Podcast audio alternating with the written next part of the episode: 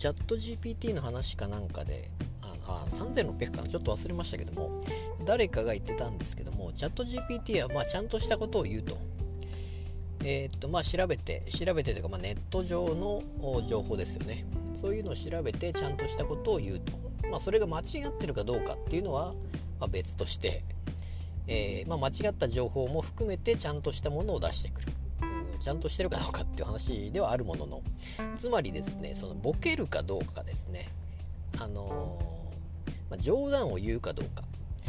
でここっていうのはちょっと今まであんまり見てなかったのでもしかしたらそういうまあユーモアというかあでも何かあったのかな。あのアイモアイボあのロボットいるじゃないですか。あアシモか。アシモかだったかがなんかあえー、っと何でしたっけ？まあボケるっぽいことを確か言ってたような気がしましたね。あれは。倒れる真似をするんでしたっけ？でそこまで行くともうちょっと気持ち悪いからみたいなことで普及されなくなったみたいな。あれもちょっと都市伝説なのかちょっと忘れましたけども。なんかそんなあったような気がしますけども。ただですね。あのー、まあ結局それがえーと、冗談かどうかを判別するにはもはやその人が、えー、あこれは冗談だなって分かるようなことじゃないと冗談にならないわけじゃないですか。全然そういう、うんまあ、いわゆるコンテキストコンテクストを共有していない人がボケると、えー、それを本気に取ってしまうということあるわけで、まあ、それこそ、えーと、と Twitter とかですよね。全く知らない人知らない人から叩かれると。いや冗談ですけどねと。いうのを全く冗談と受け取らないパターンっていうのがおそらくネット上だと会ったこともない方だとなってしまうと、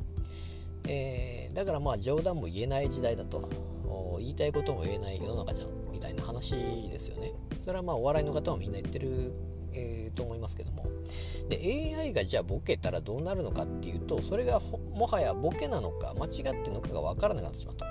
でそうするとそのコンテキストが重要であって、えー、今までの、うんまあ、流れですよね。背景であったりそういうのが分かるかどうか。でチャット GPT ってそこに個性があるかどうか、まあ、個性ですね結局は。今まで何を見てきたかっていうのはネット上のものしか見てきていなくてそれは誰でも見れるものであると。いうようなところでそこに個性があるかどうか。あそうなるとその人がボケてるかどうかっていうのがおそらくわからないんではないかと。で人間との違いってのは結局その辺にあるのかなとちょっとこの前思いましてもしかしたら3600かもしれないんですけどもでそうなってくると何ですかね、まあ、AI も一個一個が独立して、えー、まあ、個性を持ってくれば多分そこでボケが発生する可能性はありますよね。それはあの、まあ、立ちコマですよね。立ちコマに、えー、っと天然のオイルでしたっけ？立ちこまに天然のオイルを使ってるところだけそこに自我が芽生えてみたいな個性が生まれてみたいな、えー、ことになる可能性っていうのはやっぱりありますよね。まあそこに、えー、その後確か立ちこまたちが、うん、電子空間